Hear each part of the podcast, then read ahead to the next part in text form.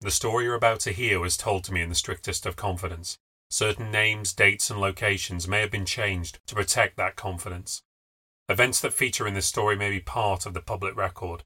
If you believe you recognize any of the people, places, or events that feature in this story, I ask you not to reveal any information publicly out of respect for the subject's right to remain anonymous.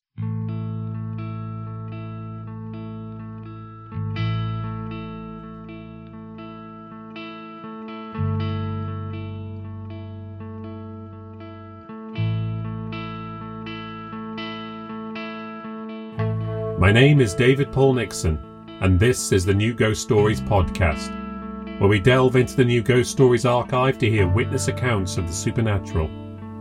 Stories that could be delusions, lies, fantasies, or perhaps even the real thing. Just don't make your mind up until you've listened. The world is full of living ghosts.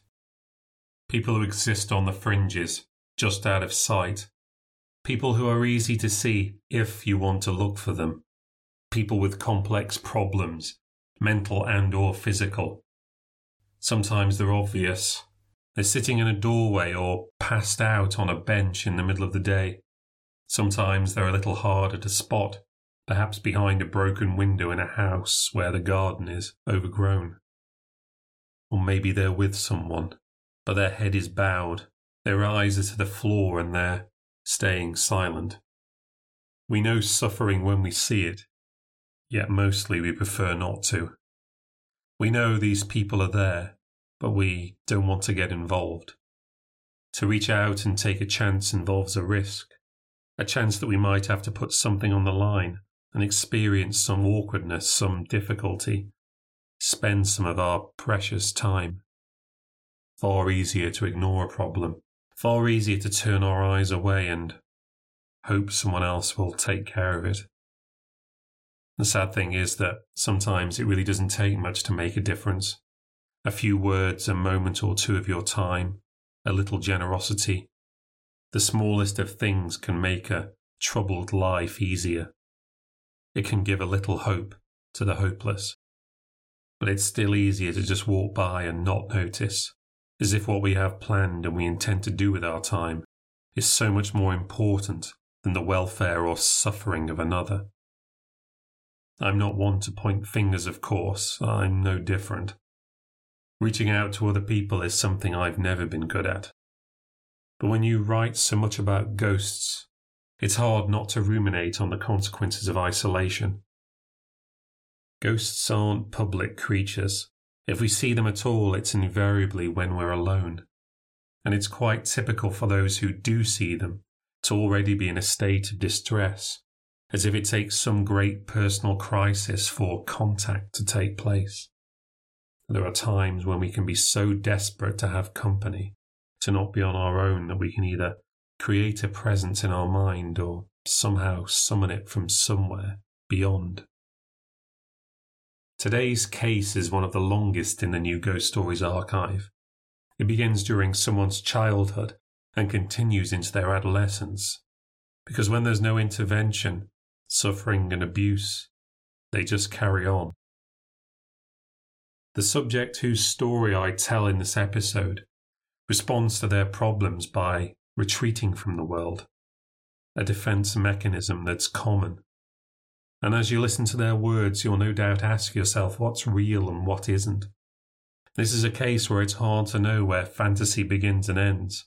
The subject is conscious of creating a fantasy world for themselves, but they draw a distinct line between what they have imagined and what they have experienced.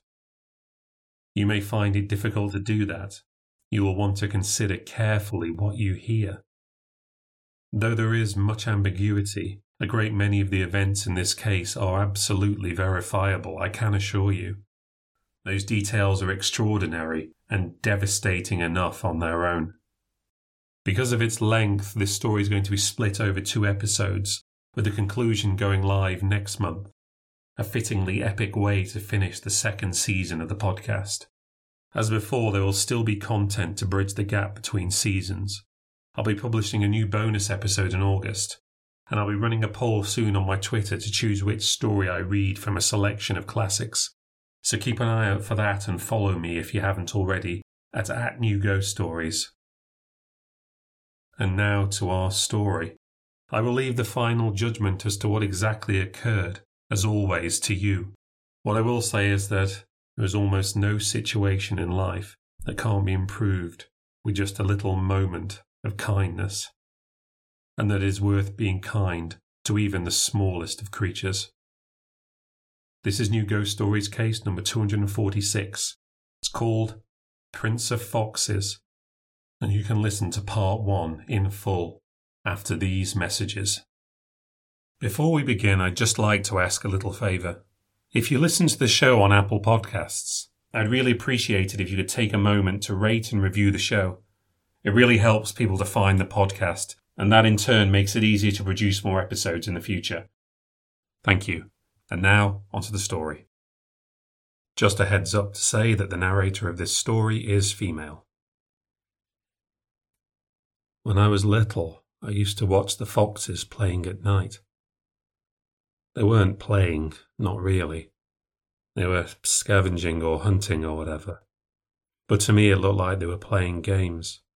I used to give them names, but I couldn't really tell them apart. They could do whatever they wanted, and in my head, they were all friends, having good times together. I'd watched them from my bedroom window after Nan put me to bed. On the other side of the fence at the end of her garden was this unused land where there was a disused railway line.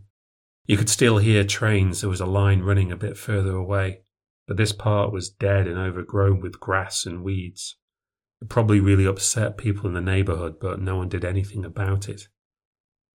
I'd sit up late and watch the foxes appear and disappear, crawl under or climb Nan's fence and disappear into this world under the grass that was theirs, a secret world. I used to think about it and dream about it a lot when I was growing up, because there was nothing I wanted to do more than just disappear. I loved my Nan. She was the best thing in my life. My parents would drop me off at hers when it suited them, and she would look after me, and everything would suddenly be normal. There'd be breakfast in the morning. My lunch would be ready to take to school. My shirt and my skirt would be cleaned and ironed. I'd be at school by nine, and I'd be picked up at three thirty. It was all predictable and stable. She cared for me, looked after me properly. When I was with mum and dad, I never knew what was going on. Sometimes mum might get me from school. Sometimes I might have to wait ages. Sometimes dad would get me. Sometimes I might get picked up by someone that worked for him, who I'd never even met before. My teachers would have to call him to check I wasn't being handed over to some pedo who'd come in off the street. When I got handed over to my nan, I knew what was going on. Mum and dad were getting rid of me. So I'd scream and I'd cry and whinge, but that never made a difference. My parents, who were supposed to love me, wanted to pass me over to someone else, an old lady who was strict and wasn't much fun. But then I'd get used to it. I'd suddenly know what it was like to have a real parent, someone who looked after you, someone who cared about you and paid attention to you, helped you with your homework. That can't have been easy getting me to do homework. Mum and Dad didn't really care, so I didn't care either. But then my Nan started making me do it and started to get on my case if I didn't. And I got to like the attention. Didn't get much of that at home. Dad was a criminal. He owned a garage which was his legitimate business. And I guess you could probably get your car fixed there. But the parts were probably stolen and he might steal bits of your car without you noticing, like your airbags. Dad never did any of the work. I never saw him get his hands dirty. All the work was done by teenagers and a few other hangers on. Creepy old guys with names like Mick and Dave and Keith. They'd check out the cars and then go to the office and tell Dad a bunch of stuff. Dad would come out and spout a load of bull to the owner, make it out it was worse than it was, but you were lucky because he just happened to have the parts you needed. So it was going to be expensive, but not as expensive as it could have been, and at least you'd get it done today. You went in to get your spark plugs changed, and left with a new gearbox, windscreen, wheel rims, and exhaust, and new spark plugs that didn't work properly. That was just his regular work. He did other stuff too. He never told me exactly how he was making his money, but he wasn't that bothered about keeping it secret. He'd boast if he thought he was on to a winner, especially if he really got one over someone. I know he was into stolen goods, stolen cars, obviously, and he did drugs too, both sold and took them. Picked up on all sorts of things, not that I really understood them at the time. You don't know what's normal when you're little, not until you see it, and then you know you're the one who's different. Nan was careful not to say bad things about Mum and Dad. She was good like that. But I knew. And there'd be these little comments here and there. She was afraid to upset them. Mum was vindictive. If they rowed, she'd threaten not to bring me over. But that wouldn't last because it was too easy for them to dump me there. They didn't always tell her that they were bringing me over. They might just show up. But Nan was always happy to have me. Can't have been easy for her to bite her tongue. She was a tough woman, my Nan, a real battle axe. She would not take shit from anyone. She definitely didn't take shit from me.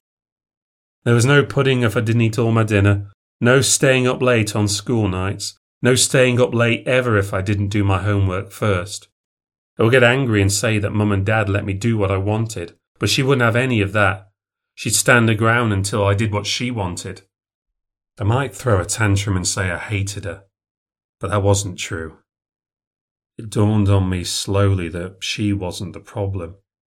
It was confusing to be told to do stuff and be made to follow rules, and actually find out good things would come out of it, like having clean clothes and nice food. When I actually did my homework, my teachers were pleased with me and encouraged me. When I stopped because my dad was like, What are you doing that for? My teachers were disappointed in me, and I realised that made me unhappy. Because I wasn't really free to do what I wanted at home. I was free to keep my head down and stay quiet and not get in the way. I wanted to be like the foxes. They moved about in secret. They didn't have to depend on anyone. They really were free to do what they wanted. I wasn't. Dad thought he was really clever. He thought that because he never did a day's work, he was a genius. Easy money was the best money. But we never had any money.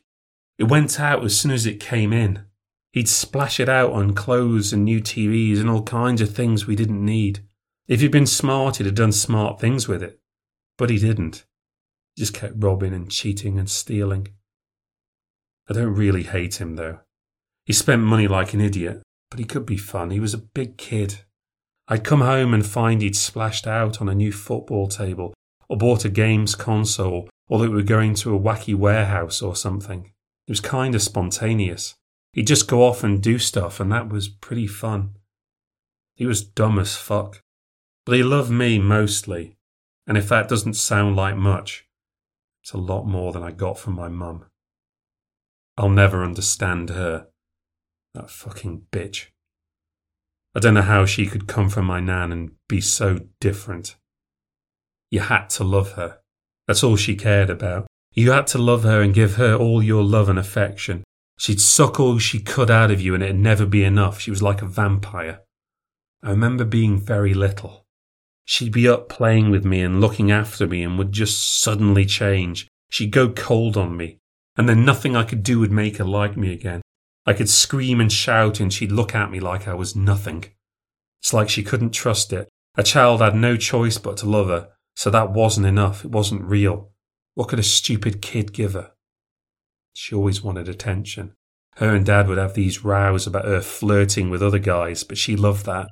She loved the attention, and if Dad got angry and got in some fight, that was better, because that meant he loved her.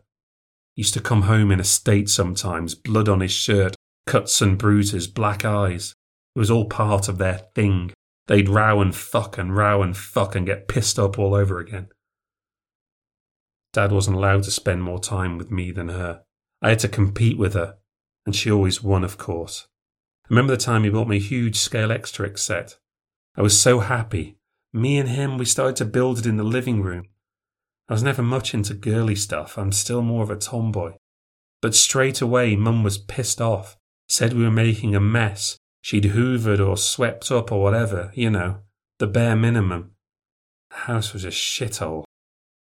We were building the track and she was being ignored, so she tried to get in on it and started trying to build and was getting it wrong and didn't know how to do it and got bored with it. And I kept getting annoyed with her because she wasn't doing it right and she had a strop. She was spoiling our fun because she couldn't be part of it. Went off to the toilet. When I came back, she was on top of Dad, one hand down his trousers. I just went back to my room. The Scalextrics went in a box and never came out again. Mum had me young, and Dad married her, to his credit, I suppose. They tied the knot straight away. She didn't want me showing on a big day. I must have stung Nan bad. I don't think she was at the wedding. I don't think they spoke for a while. She didn't like Dad. Nan's a suburban snob. I could tell she was better off than Mum and Dad. She lived in a much nicer house. If cheating and scheming was so good, why did we live in this shitty council terrace? And why were we hiding behind the sofas when people came to knock at the door? Nan had two daughters. The wrong one died horse riding accident, I think. And then her husband, my granddad, died. I think that's when she started talking to Mum again, because I'd been born then. And Nan wanted to know her granddaughter. She wanted to make sure I was okay and being looked after, because she knew they couldn't be trusted to do it. She was probably lonely too. Old woman on her own, not many friends. I remember seeing her cry one time Mum and Dad had come to pick me up, and I saw her watching from the window as I got in the car. She went away from the window when she saw me looking at her and didn't wave goodbye. I asked Mum, Why is Nan crying? And she said, Because she's a silly old woman. Nan was okay to them, but they didn't bother. They called her a cow, said she was stuck up, a bitch, tight fisted. She wouldn't lend them money. She refused to. She would buy things for me if they asked but would never give them money. She was too smart for that. I knew Nan wasn't a bitch. When I talked to kids at school, life with Nan sounded a lot more like what was going on with them and their parents than what happened with mine. I wasn't even supposed to tell anyone what my dad did for a living. Mum told me not to. And that was weird because he was supposed to work at a garage. Why was that secret? I was pretty quiet as a kid. It was the safest way, just be quiet and stay out of the way. Another thing I thought I had in common with the foxes. But I could get pretty temperamental too. I would just boil over and get angry. Get so frustrated I couldn't keep it in. Like if I really wanted to do something, like get some help with my homework, and Mum decided she couldn't be bothered after she said she would, I might just suddenly explode. It was always a bad idea. Mum was much better at tantrums than me. She hit me sometimes. Not all the time, just a few times. I remember one time she picked up a belt and smacked me across the face. I don't even remember what I did to deserve it. Even she looked shocked she'd done it, but when I started to make a lot of noise, all the sympathy went. She shoved me in my room and told me to shut up. She'd do anything to make sure she got the last word in any fight. I just started to bottle everything up. I don't know what the teachers at school must have thought. They were probably afraid of Mum too. The stupidest thing of all about my mom was that she had so much fucking pride. If someone accused her of being a bad parent, all hell would break loose.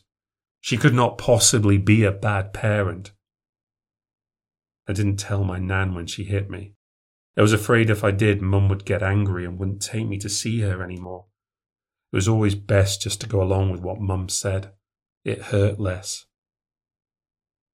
Nan didn't like the foxes. They'd shit in her garden and make a mess of the bins. And then there was the noise they'd make at night. Nan was always complaining about it, but I thought that was them singing. I thought they were cute. She thought they were nasty and dirty. One summer when I was 11, Dad had some business abroad and Mum went with him. Mum dropped me off at Nan's and said they'd be back in about a week. But they didn't come back. Not for ages. Me and Nan were together for months. It was honestly the happiest time of my life growing up. The longer it went on, the better it was. She was strict, but she could be fun too. She bought a paddling pool for the garden, and I loved that. She liked games and she liked playing with me. She'd sit with me and build Lego and do jigsaws. She watched TV with me and let me watch what I wanted. Nan became my normal, everyday parent. We had no idea where they were, and as the weeks went by, the new school term got closer. Nan didn't have the keys to my parents' house to get all my school stuff. She had to buy new stuff, call up school, and find out what books and things I needed for the new term. And when I realised Nan was putting money on the table, it has to be part of the tennis club and the school band and other stuff, she didn't think they were stupid or a waste of money. A few weeks before school started, Nan came into the kitchen and was complaining about the foxes again. She said she could hear them at the bottom of the garden at night and she'd found they had a nest down there. There must be baby foxes, she thought. She could hear them behind the shed. She said she wanted to call in an exterminator, but she couldn't be that cruel, so she just complained all the time instead. She wished she hadn't told me because straight away I wanted to go out and see the foxes and feed them and pet them because I didn't really understand that they were wild animals. Nan couldn't convince me. I loved the foxes. They were cute. I'd seen animals of farthing wood on TV. I just knew they were friendly, and I wanted one to stroke and love and cuddle. I wanted to see the little fox cubs. She told me I couldn't, I wasn't allowed to, and that was supposed to be that. I snuck downstairs one night. I was used to doing what I wanted in secret, and I knew Nan's bark was worse than her bite. I poured the foxes a bowl of milk, and I let myself out the back door. In my bare feet, I walked across the grass to the shed, which was in the far corner of the garden. I was pretty quiet. I didn't want to scare them. There was a gap between the back of the shed and the old fence. When I got there, couldn't really see anything. When I looked carefully, I saw a little light reflect off the eyes of a fox looking back at me. It looked like the den was just beneath the neighbour's fence. I kneeled to put the bowl down, but there was a noise above me from the roof of the shed. A boy appeared from nowhere and dropped down in front of me. I dropped the bowl and fell on my back. I was really surprised and really scared. The boy was a bit older. His face was dirty and his hair was long and a mess. He was skinny, very scrawny, and naked. I could see his willy. He let out a screech, just like the foxes did. I got up and ran back to the house. I locked the door behind me and stared out the window. Nothing happened for a moment. Then a fox crept out from behind the shed. It stood at the end of the garden and watched me. I watched him back, and after a little bit of staring, he went back behind the shed. I was scared and confused, but a little excited too. I'd just seen something weird and wonderful. A boy who lived with the foxes. I watched from my room for hours to see if I could see him again, but I didn't, and I got sleepy and went back to bed. The next day, while Nan was busy with breakfast, I went back to the garden I went around the shed to see if I could spot the foxes or the boy. I couldn't see anything behind the shed. It was a tight space. When I walked to the patio, I noticed something really weird. The ball I'd taken out last night and left in the garden was there, by the back door, waiting for me. Nan wouldn't have done that. She'd have just taken it inside. And I was sure she hadn't been out. I hadn't spilt all the milk when I'd been surprised by the boy. The foxes must have drank what was left and brought it back for me. I couldn't explain it any other way. If I'd been a bit older, I'd have thought it was a joke, but as a kid, I thought I'd really been right about the foxes all along. That they really did have their own special world. They weren't just animals, they were special. And one of them could transform into a full size boy. I was so excited. I discovered some kind of magical secret. I thought about telling Nan, but I didn't think she'd believe me, and she hated the foxes. This was going to be my secret. I liked it that way. I started to put bread out for them at night in secret. I'd stay up late and watch them, waiting for them to take it, but I'd get bored and fall asleep. In the morning, the bread was gone. Then one time I saw a cat try to take the bread, and from nowhere the foxes showed up and scared it off. They knew I was watching every night. They'd just been waiting for me to go to sleep. They were clever, really smart. I became obsessed with foxes. I started to draw them at school, read about them in books, but I was careful not to let Nan know about them. Others would scare them off, I might never find out about their secrets. I had to be even more careful when school started, because Nan was putting me to bed earlier and making sure I was doing my homework in the evenings. Even if I didn't have any, she'd make me tell her what I'd been doing at school to check I was learning things and paying attention. Besides the foxes, things really were about as normal as possible. I had a new uniform, a new kit for sports, new shoes, nice new stationery. I felt like I was going into school a whole new person. I joined the netball team, tried to convince my nan to buy me a trumpet to play in the school band. She wouldn't budge on that one because they were expensive, so it was the recorder. But as most kids had been practicing for years, I gave that up because I didn't want to be in a beginner class with little kids. I kept that secret from Nan and pretended to practice in my room for a few weeks. We even started to plan for my birthday in November. It's the day before fireworks night. I didn't really think that I'd get anyone to come to a party. I never really had friends growing up. It was always the same story. I would make a friend and then want to spend every living hour with them. And when they didn't want to spend every living hour with me, they'd start avoiding me. And I would get angry and have a tantrum at them, and then they wouldn't be my friend anymore. I got the reputation for being a psycho. At least that meant they left me alone rather than just bully me. But Nan was always positive. Of course, your friends will want to come. She even had me starting to believe it. I was in the netball club, and although they'd been mean and nasty at first, some of them noticed that I wasn't bad at it and started being nicer. I thought maybe we could have a party. I wasn't ashamed to take anyone around to my nan's. We shouldn't have let ourselves get carried away. We both knew deep down that they'd come back eventually. There'd been no letters, no postcards, no phone calls, but they had to come back sometime. I was wishing that they wouldn't. The way I felt about them wasn't so confused anymore. I just hated them. I didn't want to live with them anymore. We drove past the garage one time. It was still open. This tall, thin guy was there, talking to the customers. I had no idea who he was, but I'd find out soon enough. They showed up just before Halloween. Me and Nan were talking about what costume I could wear to the party when their knock hit the door. Me and Nan knew instantly it was Dad's knock. We felt like the rug had been pulled out from under us. Mum came in with fake hellos and happiness. She came over and hugged me while I stood like a statue. They were both tanned. Dad had a gift for Nan, a cheap bottle of wine he'd bought duty free. Nan was shaking.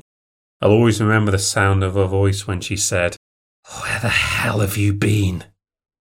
It was thin and croaky. Her old voice just couldn't handle how angry she was. The row began. As they stood shouting at each other, I walked off and went outside.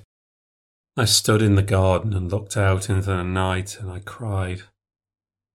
I could have vaulted over the fence, I would have. I hoped the foxes might come out from their hiding places and lead me away. But the boy, who I now wasn't sure if I'd imagined or not, would come and take my hand and show me a way to another world where none of this was happening to me.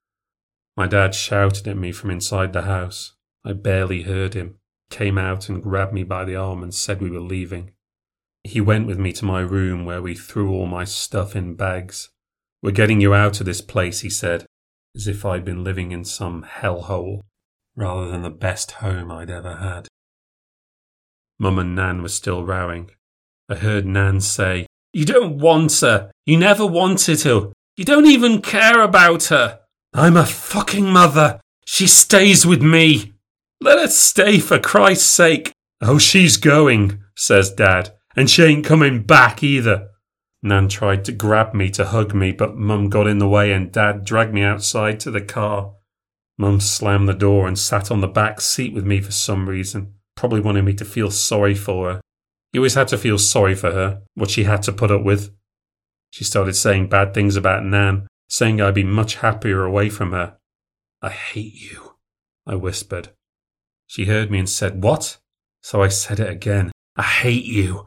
I said it louder and louder and louder, jumped on her and hit her over and over, shouting, I hate you, I hate you, I hate you. Dad pulled the car over, dragged me out, put me over his knee on the curb, and smacked me in the street. I lay with my face down on the back seat the rest of the journey, screaming and crying until they carried me back into that house and locked me in the bedroom. God, I hated them. I hated them from my gut. I just wanted to escape, go anywhere, be anywhere else but in that house with them. But what could I do? I was still in primary school. They were still my parents. Whatever fantasies I had in my head, I knew I couldn't ditch them. They just dragged me back. There was nothing I could do. Things went back to normal. All the things I'd started to like, the regular stuff like being picked up from school, nice food, help with the homework, all that stopped. A few quid for the netball club. What was the point of that? I used to play in the park when I was a kid and didn't have to pay for it, Dad said. "You've got a football, go play in the park. Nan was a forbidden subject. I wasn't allowed to talk to her, or about her, or visit her. That was that. For weeks I barely said a word. Mum started getting angry at me for being quiet, which was weird because she used to like that before. After a few weeks, she stopped cooking for me. I was old enough to do it myself, and she wasn't going to do it if all I did was sulk. I hid in my room where I spent my time drawing and making up stories. Ever since I'd seen the fox boy, I'd been trying to imagine who he might be, what he might do, where he might go. Even though I'd seen him only once, I knew that he was in charge of the foxes. I'd read that they were solitary animals, but they were working together at my nan's. I'd seen them. This was some kind of fox gang. Was he a fox or was he a boy? I came up with an Alice in Wonderland kind of story where, in the grass and weeds of the scrubland behind my nan's house, there was a portal to another upside down world. There the foxes were human. When they went through the foxhole, this giant hidden foxhole, they came out to our world where they turned into foxes, like the foxes we see every day. And when I, because I was the star of my own story, went to their world, the opposite happened and I turned into an animal. I was a squirrel. They came to our world to experience what it was like to be an animal, and I went to their world to do the same. Animals were free, and they weren't cruel or selfish or nasty. Not in my world, anyway because these animals were also people. The fox boy, he was the fox's dog in their world. He was their loyal guard dog, and when they came over to our world, he became a real boy. But he still behaved like a guard dog and protected them. He was my best friend in both worlds because he always looked after me. It was a silly story, and it didn't make much sense. But I needed the escape. I spent my birthday at the fireworks night at the local cricket club. My parents got drunk while I stayed in the playground looking after five and six year olds. It was the same every year. We didn't go because I wanted to, it just happened to be my birthday. Got a new bike at least. It was around this time that Terry appeared on the scene. They called him Uncle Terry to me, although there was no way he was my uncle. And I don't just say that because I hated him from the moment I saw him. I say it because he was tall and thin. My dad was like a pot bellied pig. It was him I'd seen working at the garage. He had big teeth and stunk of cigarettes even more than Mum. He'd call you babe or sweetheart or gorgeous, even though I was 11 years old at the time. He was friends with Dad and they seemed to know each other from years back, but I'd never set eyes on him before. Suddenly he was over a lot. Him and Dad had something going on, and it wasn't just a few drinks down the pub or selling stolen cars. Terry was more careful about talking about his business. He didn't just say stuff or boast. If he saw me around, he was all charm, pervy, weird charm. He was a bigger drinker than both Mum and Dad, and even more unpredictable. He might show up in the middle of the night, bringing the party with him. Dad was suddenly away doing a lot of stuff with Terry. If anyone else had got him up in the morning, my dad would have been up in arms. But when it was Terry, it was all fine. He was in awe of Terry. He seemed to want to impress him. He was always kissing up to him. Something was going on. I didn't know what. Even Mum didn't seem to mind Terry being around. She didn't seem to mind him spending too much time with Dad or then being woken up in the middle of the night. Whatever was going on, she was in on it too. Christmas was horrible. I got told off for not being excited about my presents. I was too old for dolls and I didn't really want to play video games. I got a new telly for my room, which was something. Even more excuse never to go downstairs. We had Christmas dinner at a pub. Terry's mob showed up. I sat around until my dad sent me home. Spent the evening on my own. New Year's Eve was even worse.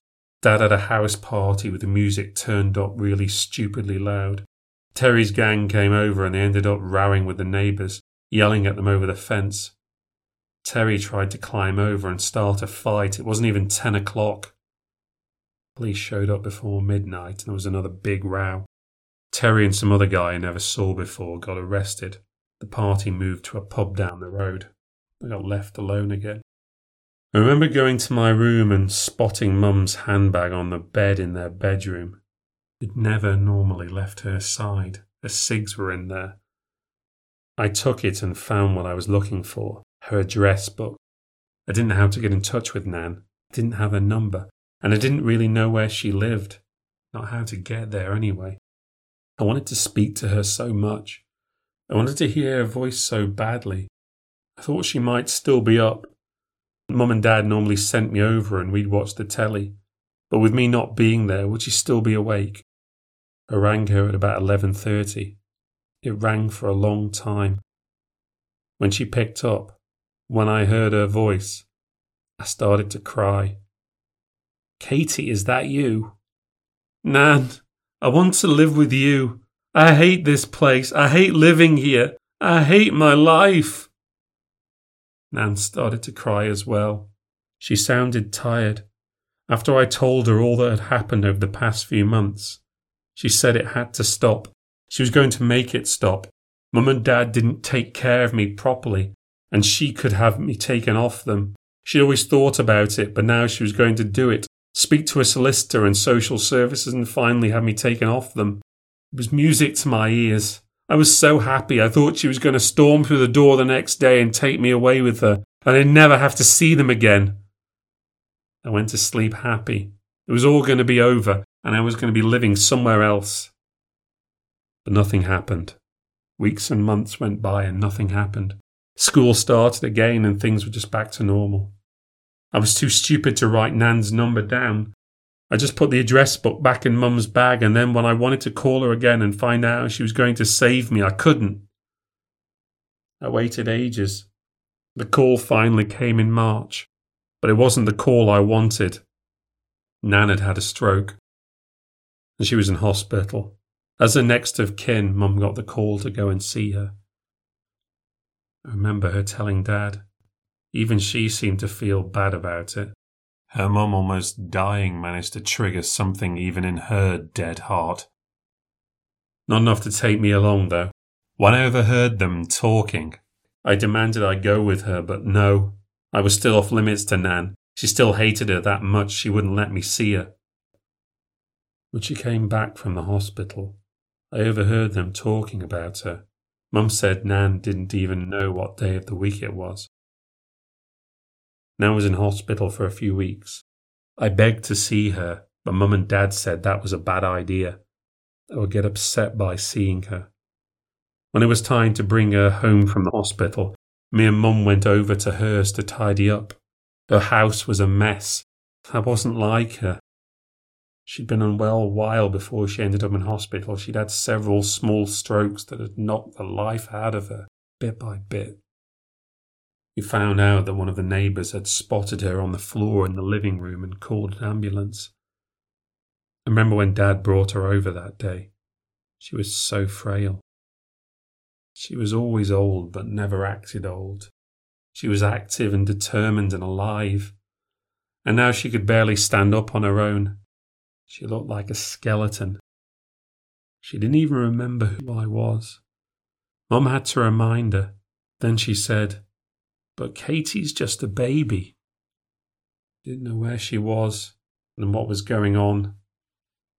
She had to be looked after like she was a child. She had to be fed and helped into the shower.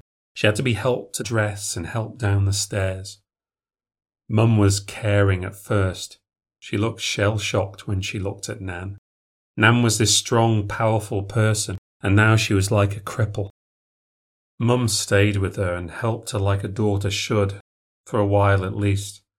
The effects started to wear off quite quickly. It didn't take her long to start complaining about what she was having to go through, what she was having to do for Nan, and how disgusting it was to watch her shower or watch her use the toilet. It was always the same with her. Do some work, stick with it a little bit, start moaning about it, then moan about it all the time, then give it to me to do instead. I knew by the third day of Nan coming home that it'd be me who ended up looking after her. So I started helping early and being helpful and trying to make things easier for Mum.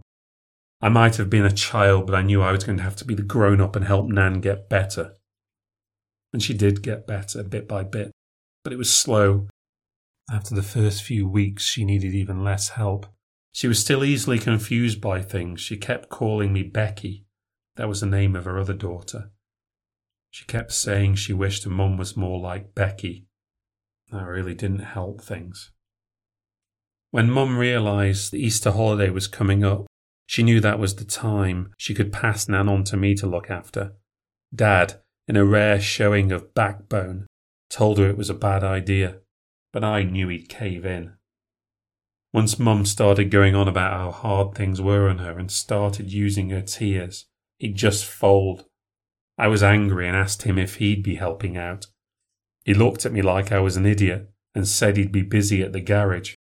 This was obviously women's work, so every day, all Easter, I looked after Nan by myself. I had to help her up in the morning, help her onto the toilet, help her into the shower, and shower with her. Then I'd bring her downstairs and make her breakfast. We'd eat it at the kitchen table, because there was no eating off your laps in the living room in her house. I still followed all her rules. We'd sit and watch telly together. Maybe we'd talk, maybe we'd play a game although she was always forgetting what she was doing or where she was. It was so hard. I had to sit and talk to her about the same things over and over again. She'd been so sharp before. She would forget who I was or confuse me with Becky, and I'd try not to get upset about it. She'd get better. I knew she would. She got a little better every day. And just maybe I could stay and keep living with her. I started to tell her my stories about the foxes. She didn't seem to mind, she seemed to enjoy it. She didn't seem to hate the foxes now, but maybe that's because they didn't come around anymore. The neighbours had bought a huge guard dog who barked all the time and scared them off. To top everything else off, it looked like I'd never find out their secrets after all, or whether I'd really seen the boy or not. One night I was walking her up the stairs and she thought I was Becky again. She started to talk about me. That poor girl, Katie, she said. Adele and that ape she married. They don't look after her and they don't love her. God knows what's going to become of her. She's going to grow up dumb and stupid like he is, I know it. I'd feel so terribly ashamed about what's happened to her. She was still talking about it when I put her to bed. I should have done more for her. I'm going to regret my whole life that I didn't do more for that poor girl. You'll look after her, won't you? She brushed her hand across my cheek. You're such a good girl, not like your sister. I can always rely on you. I could barely hold in the tears and went downstairs to cry in the kitchen. Listening to the neighbour's dog bark made me think how alone I was. Even my fantasy fox friends had deserted me. I was sure she would get better. She could still help me. I could still have a home here. But Easter wasn't going to last forever. Once I went back to school, she was at the mercy of Mum again. I could come over in the evenings and on the weekends, but that was all.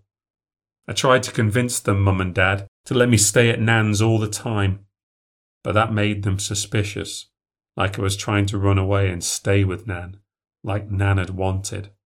I don't know why they couldn't let me go.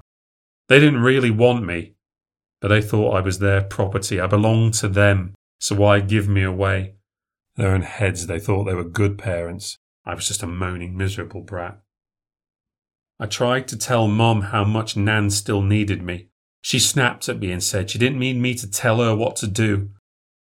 Couldn't be sure she'd do anything right to help her. She only cared about herself. I cycled to school in the morning and over to Nan's in the evening. Nan had managed to get used to a routine. She just needed help doing certain things because she wasn't very strong. She struggled to get in and out of bed and down the stairs. Mum should have always been there to help her with that, but she'd come over when it suited her, and Nan would just have to wait in bed till she got there. In a sick way, that probably helped her get better quicker. She started to remember what Mum was like, so that made her get more self sufficient. So she dragged a chair to her bed so she could grip something when she needed to get up. She started to go up and down the stairs on her bottom. You couldn't keep her down, my Nan. But it wasn't enough, not in the end. She caught a cold, just a stupid little cold, but she was too weak. About a month after Easter, things were getting better with her, and even she was telling me not to go over so often. She hated me worrying about her. I was looking forward to half term so I could be there all day. But she was telling me she could cope with more. Mum was only doing her shopping for her now. So I was only going over a couple of nights a week. And When she started blowing her nose and saying that she had a cold, I didn't take it seriously. She said she was fine, but she always said that. That's what people always say. I let myself in one day, and I knew the house didn't smell right. When I shouted for her, I got no answer. I got worried and ran upstairs. She'd fallen out of bed. She was staring up at the ceiling and she wasn't moving. Pulled the duvet over her, ran downstairs, called 999. I waited for them in silence, not really believing what had happened. I remember that I was shivering. I felt cold even though it was summer. When they got there, the ambulance people, I barely said a word. I just showed them upstairs. And when they started to ask lots of questions, that's when I started to cry. I cried and cried, cried. Mum was sad when she came over, but it was a performance. She needed the people who were there to see that she was upset, but she didn't really care. Her and Dad talked to the police and the ambulance people for hours. I talked to them too telling them the same story over and over. When they finally stopped asking me the same stupid questions, I walked outside into the garden. I was tired from talking and crying, and I wanted to be alone. I was feeling like the loneliest person in the world, and all my hope for a better life was gone. My one and only friend was gone, and there was no one left. I was stuck with my parents forever. As I walked around, I hit something with my foot. There was a plate on the patio, a plate with a slice of bread on it. The plate was cracked and chipped and dirty. The bread felt fresh. I looked at it closely and saw teeth marks on the one corner. The foxes had brought me bread. They'd given me a piece of bread just the same way that I used to bring them bread before. And they'd been brave enough to come even with the neighbour's dog barking. I couldn't believe it. I didn't know what to make of it. This was proof, absolute proof that the foxes were not normal foxes. Even though I'd written all the stories, there'd still been a bit of doubt in my head that maybe I'd imagined it all. I hadn't seen them at Nan's for months. There'd still been this doubt, but now there was none. Nan wouldn't have fed the foxes. She didn't keep broken plates and she wouldn't have given them fresh bread. The foxes had left bread for me because they felt sorry for me. It was hard to really know what I was feeling at the time, but it was like knowing that someone, something out there, cared about me still. That maybe I wasn't alone after all. I can't tell you how much that meant to me at the time. How it made me feel like all hope was not gone, that it stopped me from falling into total despair. In the weeks after, I found out that Nan, she still had one last trick up her sleeve. Even though she was dead, she was going to do one last thing to help me. She can't have been cold by the time Mum and Dad started talking about what they'd inherit. That night I crept out onto the landing and I could hear them trying to work out how much everything was worth the house, the car, her pension. Who knew what money she had tucked away? They could certainly move out of this dump. No council house for them any more. They couldn't wait to go to the solicitors to talk about the will. But they changed their tune pretty quickly. Nan left everything to me. They should have known something was up when they were told that they had to bring me with them. They barely spoke to me on the way home. The house and all Nan's money was to be put in a trust for me until I was 18. How much she had, they wouldn't tell us. I bet Nan wanted it that way, to keep it secret from Mum and Dad.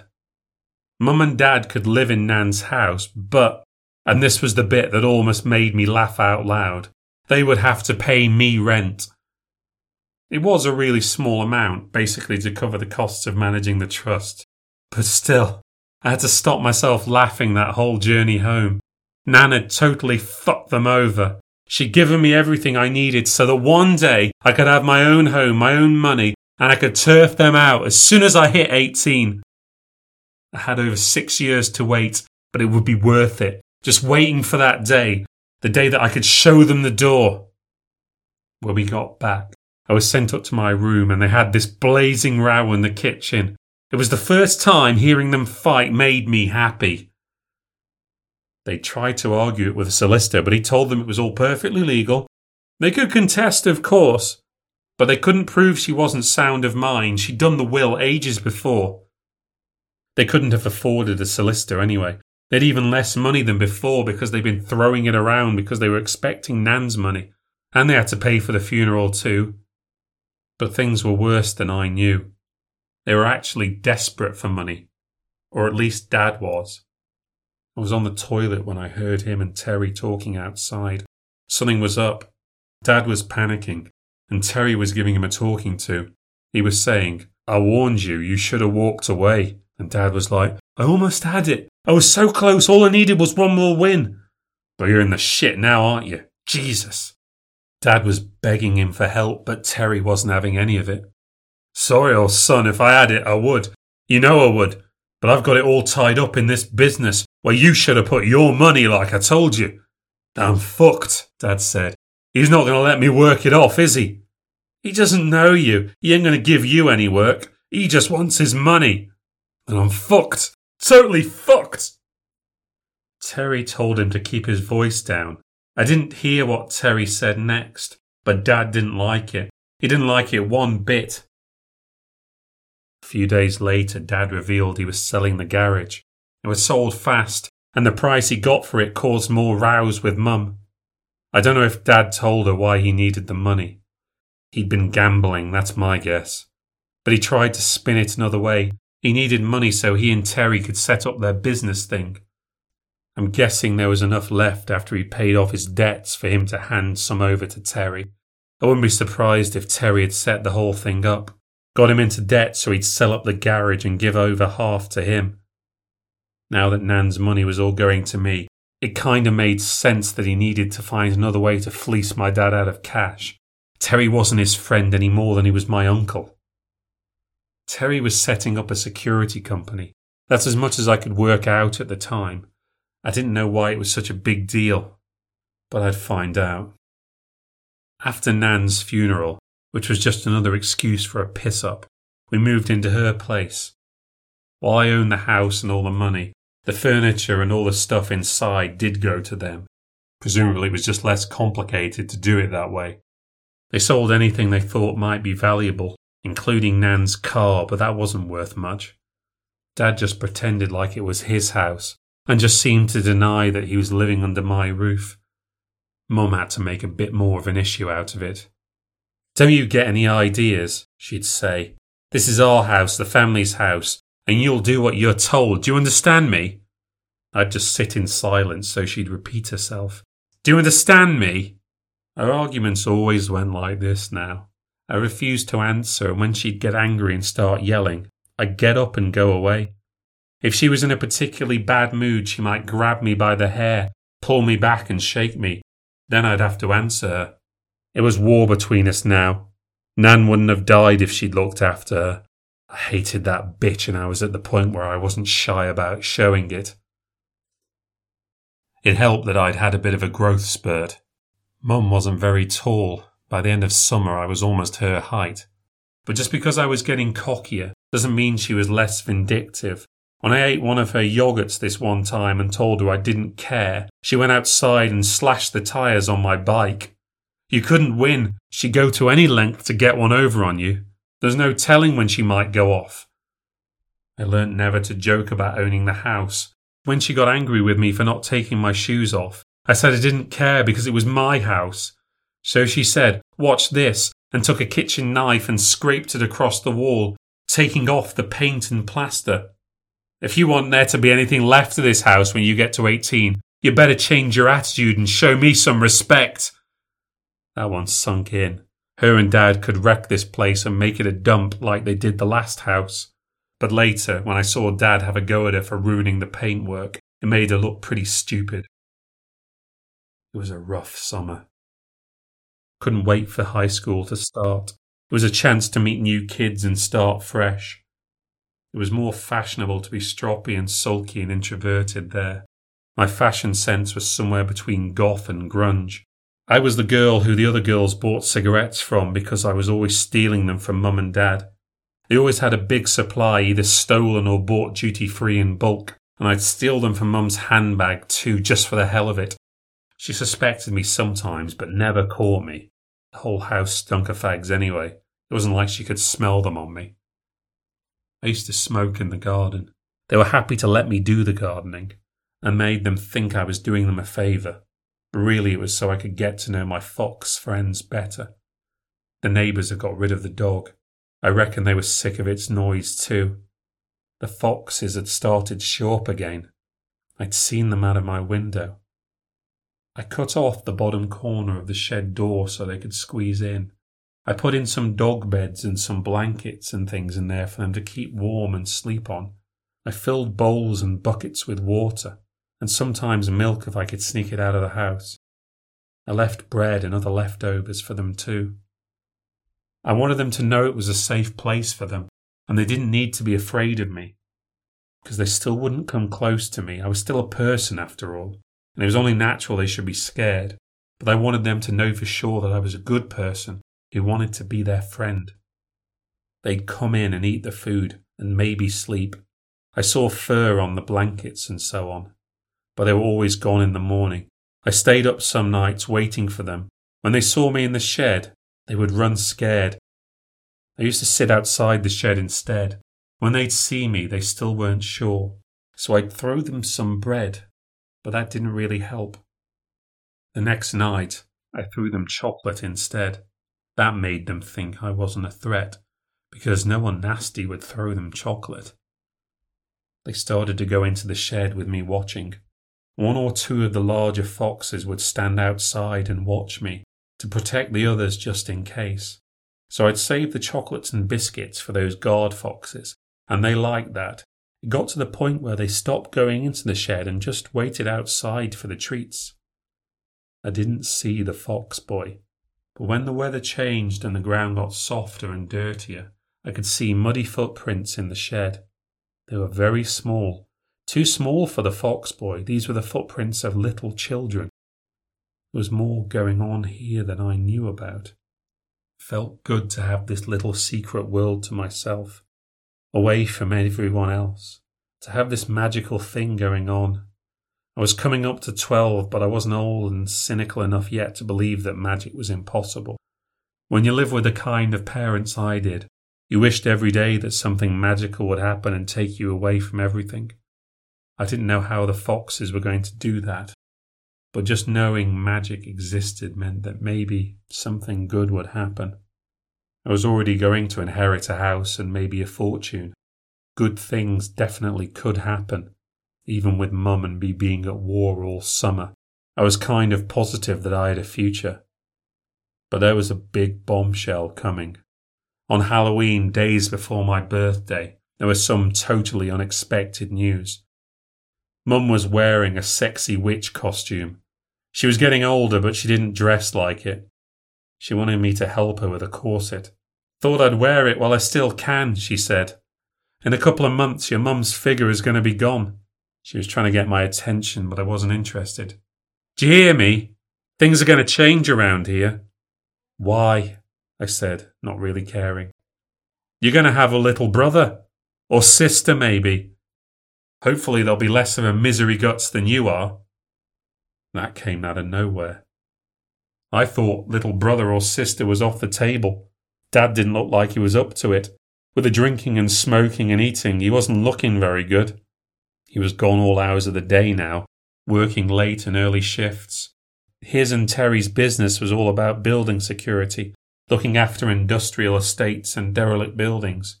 This whole thing was supposed to be making us rich. Wasn't happening very quickly. I didn't even know if my little brother was going to survive the pregnancy. Not with Mum's habits. She got wasted that Halloween. Surprised she didn't miscarry. She stopped smoking heavily at least. I caught her having one or two in secret, but that was pretty good for her. She only drank sometimes too. Dad seemed pretty thrilled. He wanted a son, not some sulky girl.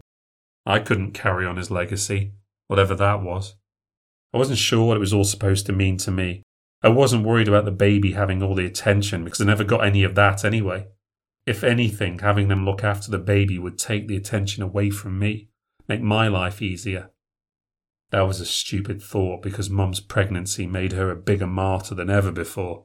Her mood swings were worse and her tantrums more extreme. Although as she got bigger, she got slower. I was less worried about her hitting me. I pretty much was already looking after myself, making my own meals and washing my own clothes. As the months went on, I started doing these things for her too. They were both on my case if I didn't. While this was all going on, I was making better friends with the foxes. My growth spurt meant that I was tall and strong enough to climb the fence at the back of the garden. That made it much easier to do my experiments in secret. I flattened some grass and started to sit there with my treats ready for them and when it was dark, one by one they'd come for the chocolate and milk and bread and sometimes biscuits, whatever I could steal or buy with my cigarette money. And just slowly over the weeks and months they started to let me touch them. They were getting more comfortable with me. Some were scared, but some were more confident. Some I started to recognize night after night. There was one with a patch on his forehead, another with a damaged ear. There was one with a little limp. Patch, as I called him, seemed the most confident. Most of them jumped back if you put your hand near them, but noticing Patch was one of the first to always arrive, started to give him more than the others. And then one night, when he was drinking milk, I just reached out and stroked his forehead. He seemed not to care about it.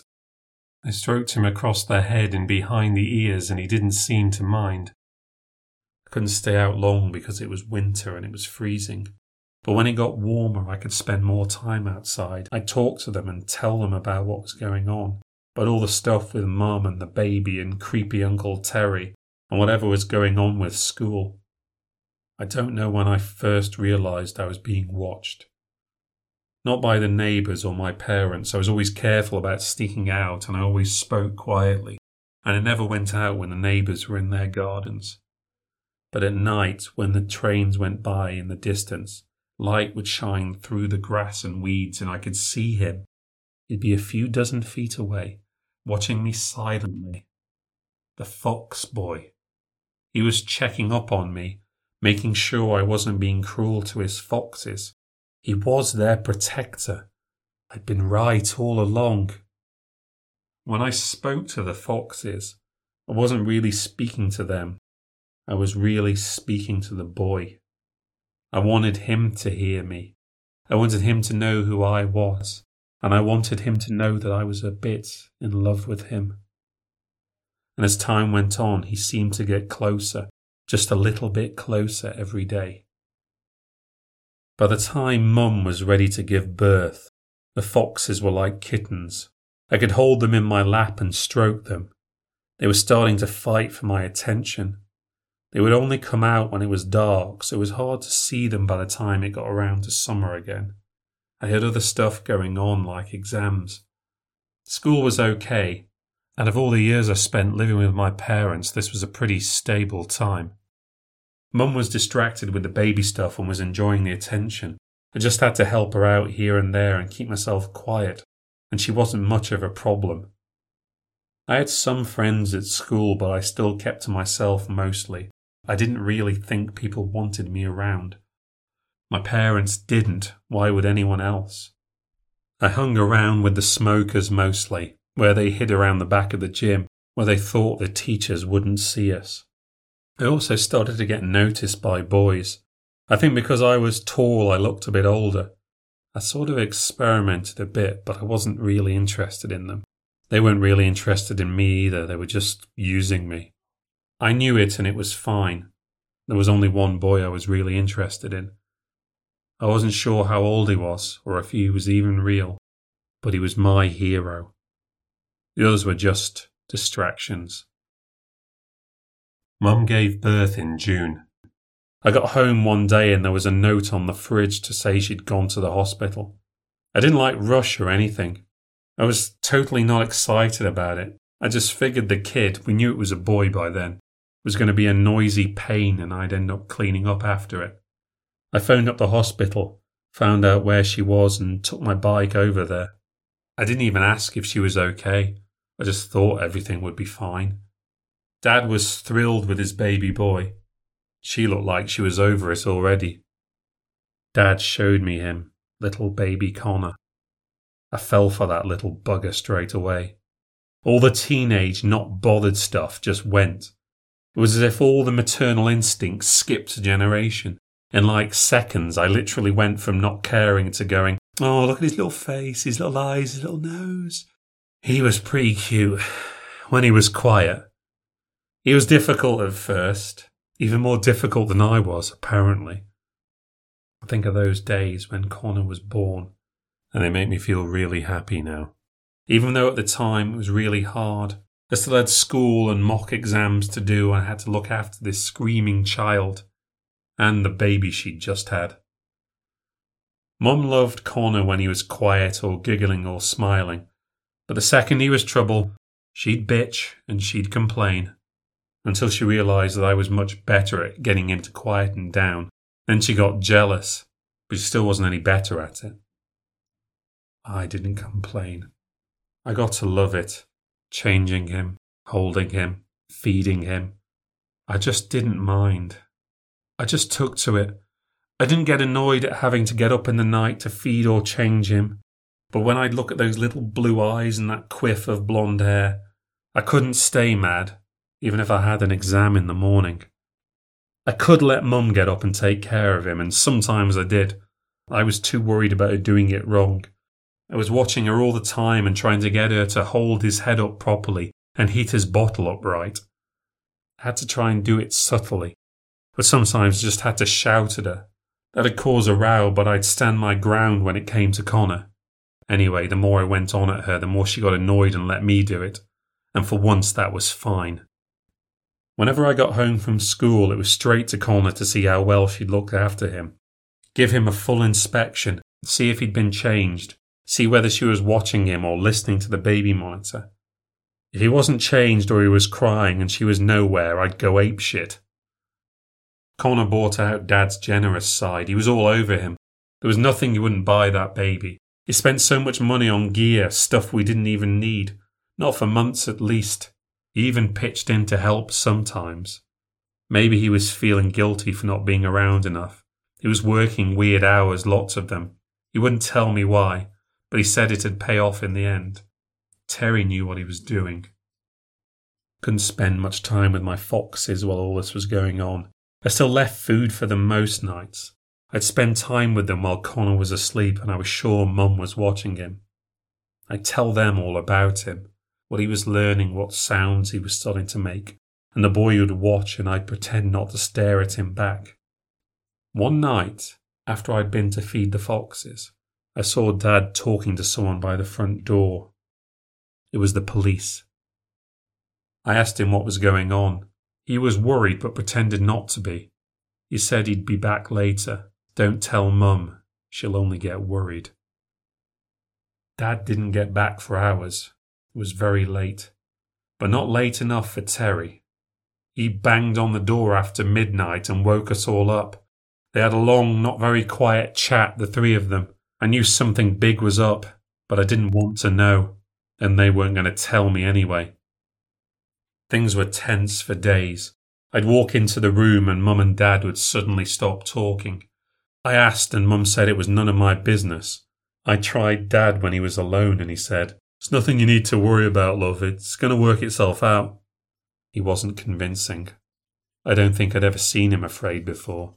He was actually scared. I could see it behind his eyes.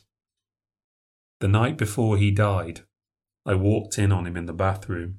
He was sat on the toilet with all his clothes on. He was smoking a fag and just sitting there. I told him he should just tell me what's going on. It's just all bullshit, he said. They got nothing on me.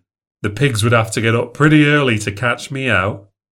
He said it was all just some problems with work, but he was going to sort it out. Me, you, and your mum, we're going to go on to bigger and better things.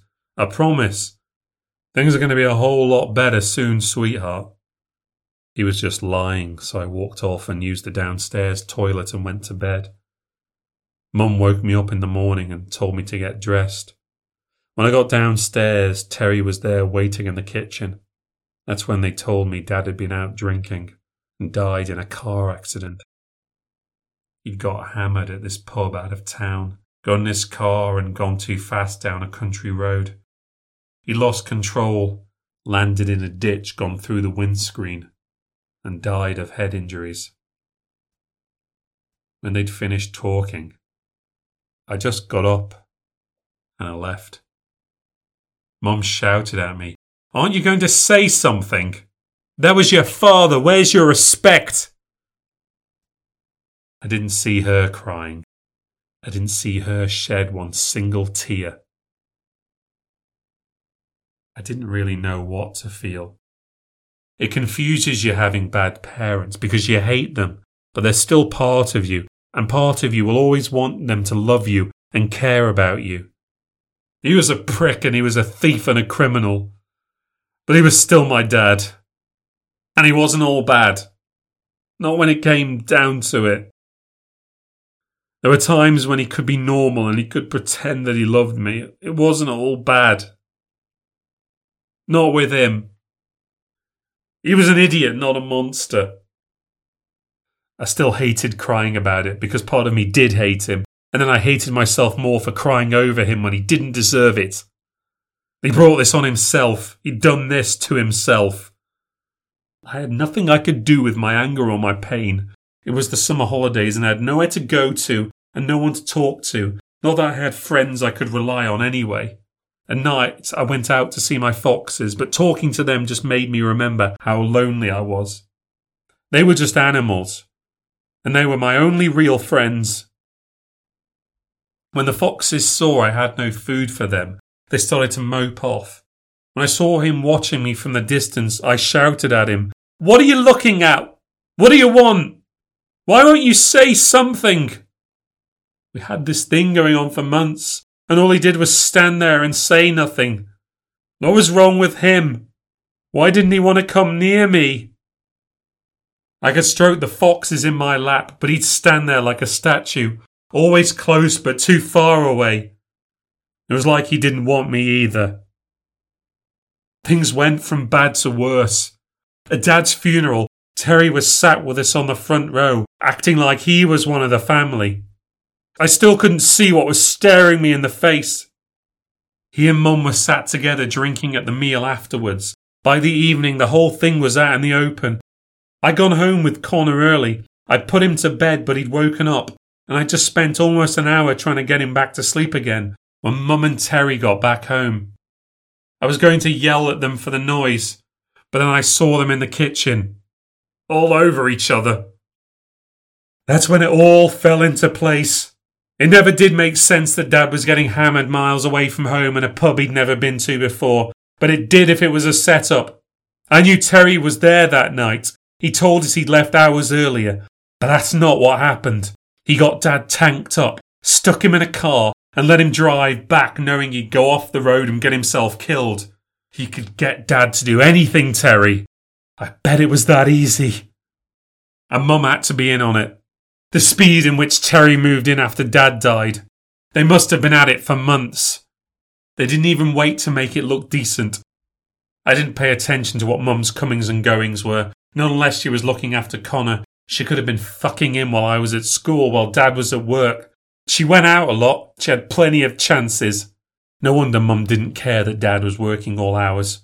She was getting plenty of attention from someone else. Terry had Dad wrapped around his little finger. Why not give him late shifts so he and Mum could screw behind his back? It was like having the rug pulled out from under me. It took time to really put it all together. If Mum and Terry had been having an affair, how far back did it go? How long had it been? Because I had a new baby brother, a little brother almost 13 years younger than me. Doesn't take a rocket scientist to work it all out. Connor wasn't my dad's, he was Terry's, no wonder Terry was round all the time asking about him. Why not get rid of Dad so him and Mum could be the perfect couple? And Connor's eyes were blue. Mum's were brown and so were Dad's, but Terry's eyes were bright blue. And that's when the biggest bombshell hit. My eyes are blue too. I was already as tall as Mum. I was tall and thin like Terry, and looked nothing like my dad. Nothing at all. They'd known Terry for years. I knew that. They'd known him way before I'd ever met him. He'd been away or something. Probably in prison. All those fights between Mum and Dad over her flirting with other men. He knew, didn't he? He knew she was a whore who'd fuck anyone. She'd done it before. She'd probably done it with dozens of men. Why not? She didn't give a fuck about anyone. Dad had never given her another kid in almost 13 years. What if he'd never been able to do it? What if he'd always been firing blanks? Can you imagine what it's like? Growing up feeling like you don't mean shit. That not even your parents want you. Your parents are bad people, the kind of criminals you watch getting put in prison on TV, and you're their kid. Then their poison is in your body, and you carry that with you. That you're worthless because you're the cast off of the worst kind of people. And not even they want you. You're even worse than they are. Imagine finding out that you're even worse than that. That your own mother is the sort of woman who'd kill your father, and that he might not even be your father. That you were from something worse. The type of man who looked at a 13 year old girl and eyed her up and talked like he was thinking about fucking her. I wanted to be sick. I wanted to slit my wrists and let all the poison out. I didn't want to live. The idea of waiting a few years to inherit some money wasn't good enough anymore. I was poisoned. I wouldn't make it. I wasn't worth it. I hated myself more than I could live with. I just snapped. I didn't know how to do it.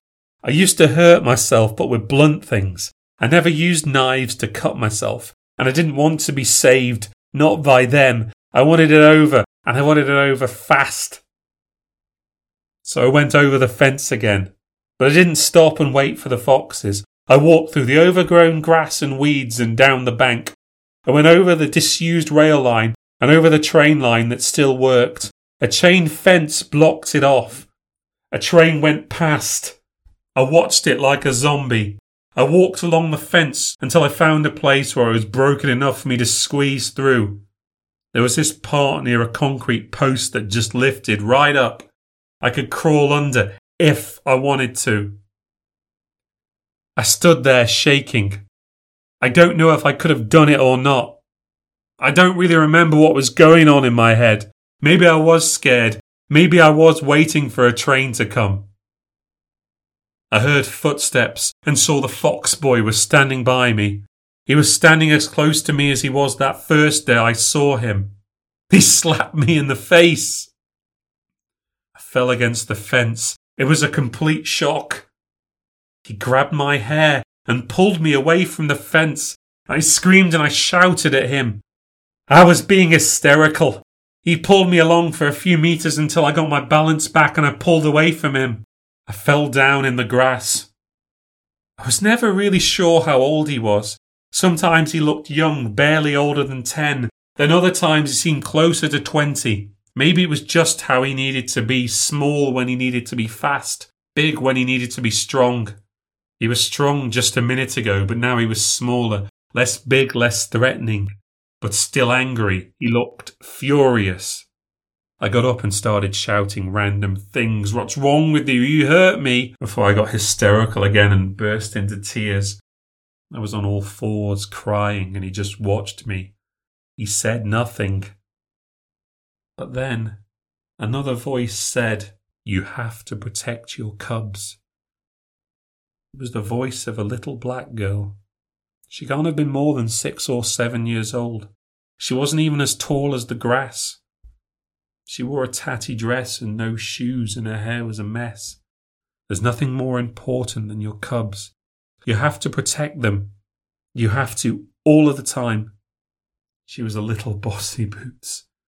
She had trouble saying all the words, but she had no problem making herself clear.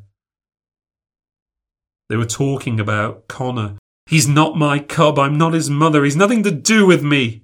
The fox boy kicked the ground in anger. Bits of mud flew at me. It's your responsibility, the little girl said, although she couldn't pronounce it properly. You've got to look after him because he has no one else to do it. I can't do it, I screamed. I can't carry on. The fox boy came over to hit me and I screamed. He changed his mind and turned away and kicked at the ground again. You're so selfish, the girl said. Your little brother needs you to look after him or else. Or else what? I asked. She never said. He hissed at me. I never imagined him so aggressive or angry. I'd done nothing wrong. I couldn't take it any more. I was at the end of my tether. I felt too worthless, too wrong, too dirty. Foxes appeared in the grass. They ran towards her. Your brother's crying. You have to go home.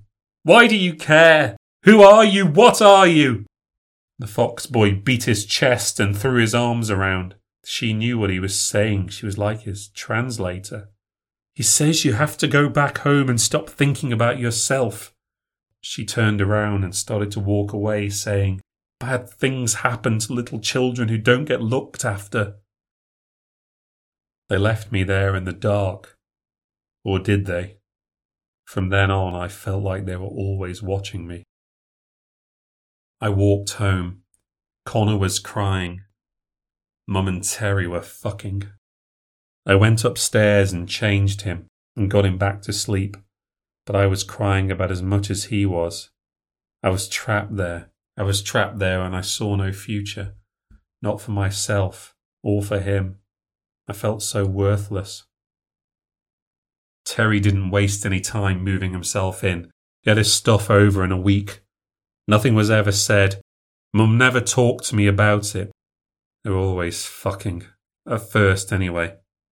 Mum looked so pleased about it. It's as if she wanted me to be jealous. I tried not to talk to him, which would wind Mum up. She'd yell at me and I'd ignore her. He'd say I just missed my dad, like he was standing up for me. She'd say, Yeah, but you're here now, aren't you? I swore that day that I would never, ever call him dad. Everything was always tense from then on. I was always on edge. He was this man, a killer, living in my house, and he was unpredictable. I knew my dad. I knew what made him tick. All I knew about Terry was that he was a bastard and a pervert and a murderer. I hated the way he looked at me, the grin with the big teeth. He acted like an animal on the prowl, like he was a coiled spring. He could go from calm to angry in the click of your fingers I actually started to miss my dad. Terry was around a lot more. He worked a lot less hours than Dad did, which was no surprise. He probably let Dad do all the work while him and Mum were screwing somewhere behind his back. After a couple of weeks, it was as if Dad had never existed. All his things were gone. Terry kept his work private, and I didn't dare ask him about it. He had this way of looking at you so you knew that whatever he was doing was none of your business. He was always on his mobile, big chunky old one. He took his calls where he thought I couldn't hear. And even when I did listen in really carefully, he never said much. He'd speak in really short sentences, always just a few short words, so someone listening like me would never get it. I could barely sleep at night. He had to know about Nan's will. He knew that the house belonged to me, and that if I went, Mum would get it, and then he'd get it. I'd barricade my door at night and start to panic if I heard him outside. I couldn't rely on Mum to stop him. Why should she? She already looked away once. Why would she stop with me? She didn't even like me. I might have wanted to kill myself, but that's a lot different than wanting someone else to kill you. I was terrified of him and what he might do. There were days when I didn't want to get out of bed, and I cried myself to sleep.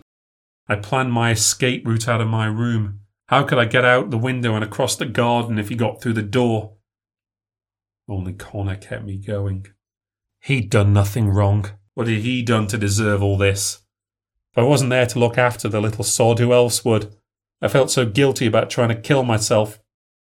I would have left him alone. His little face was all that kept me going. As much as I hated the poisoned blood we both had, knowing that I could protect him was worth hanging on for. But it was never easy.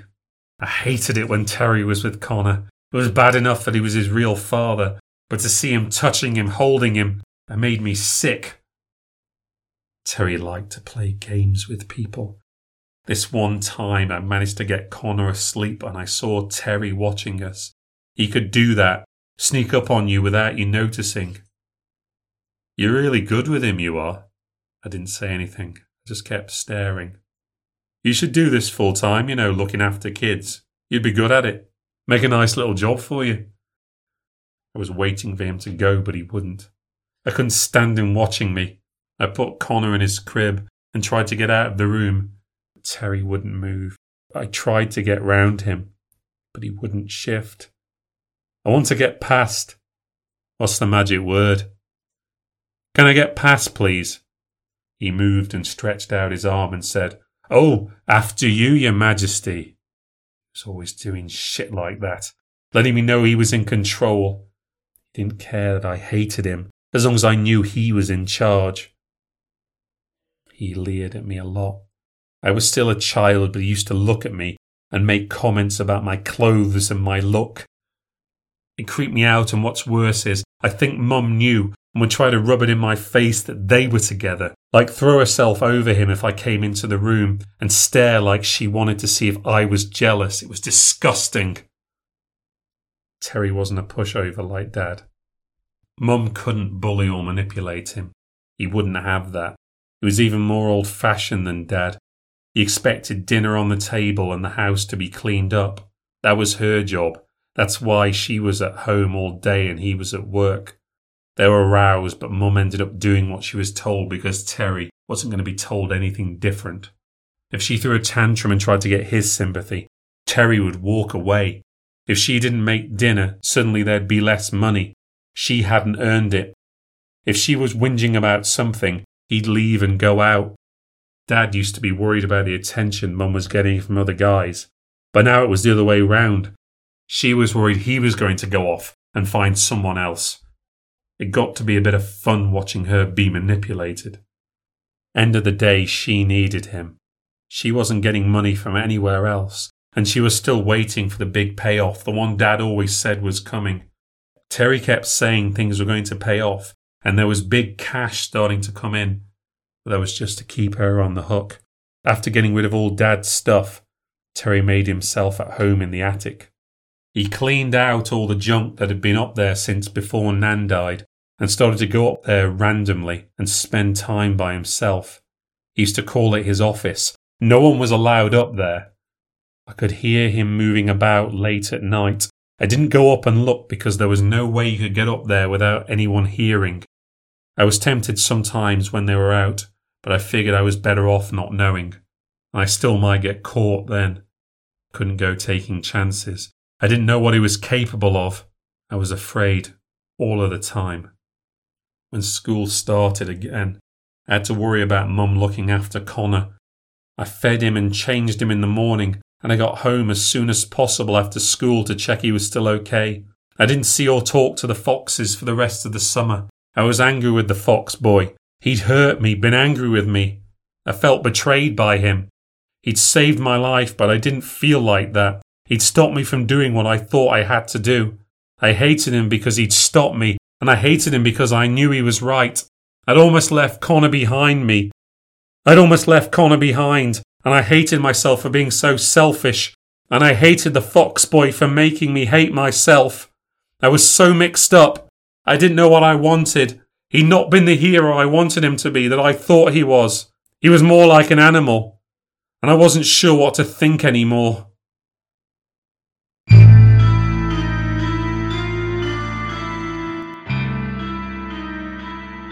Thank you for listening to the New Ghost Stories podcast. If you've enjoyed listening to the podcast, please consider becoming a patron by visiting patreon.com slash new ghost stories. You can also support the podcast by liking or leaving a review on any platform and subscribing to hear future releases. Today's story features in the book 14 New Ghost Stories, which is available from Amazon, Apple Books, and other book retailers. This podcast is written, presented, and produced by me, David Paul Nixon. If you'd like to read more from me, visit my Substack at davidpaulnixon.substack.com. You can find out more about New Ghost Stories at my website, newghoststories.com, and for all the latest updates, follow me on Twitter and Instagram at New Ghost Stories. Next time on the New Ghost Stories podcast, a mother must protect her cubs and take on the predator that's invaded her home.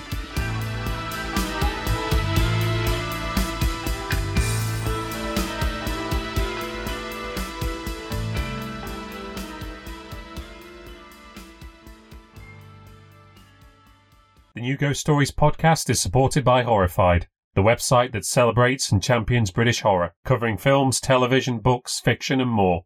You can visit Horrified at horrifiedmagazine.co.uk and find them on Twitter, Facebook, and Instagram at HorrifiedMag.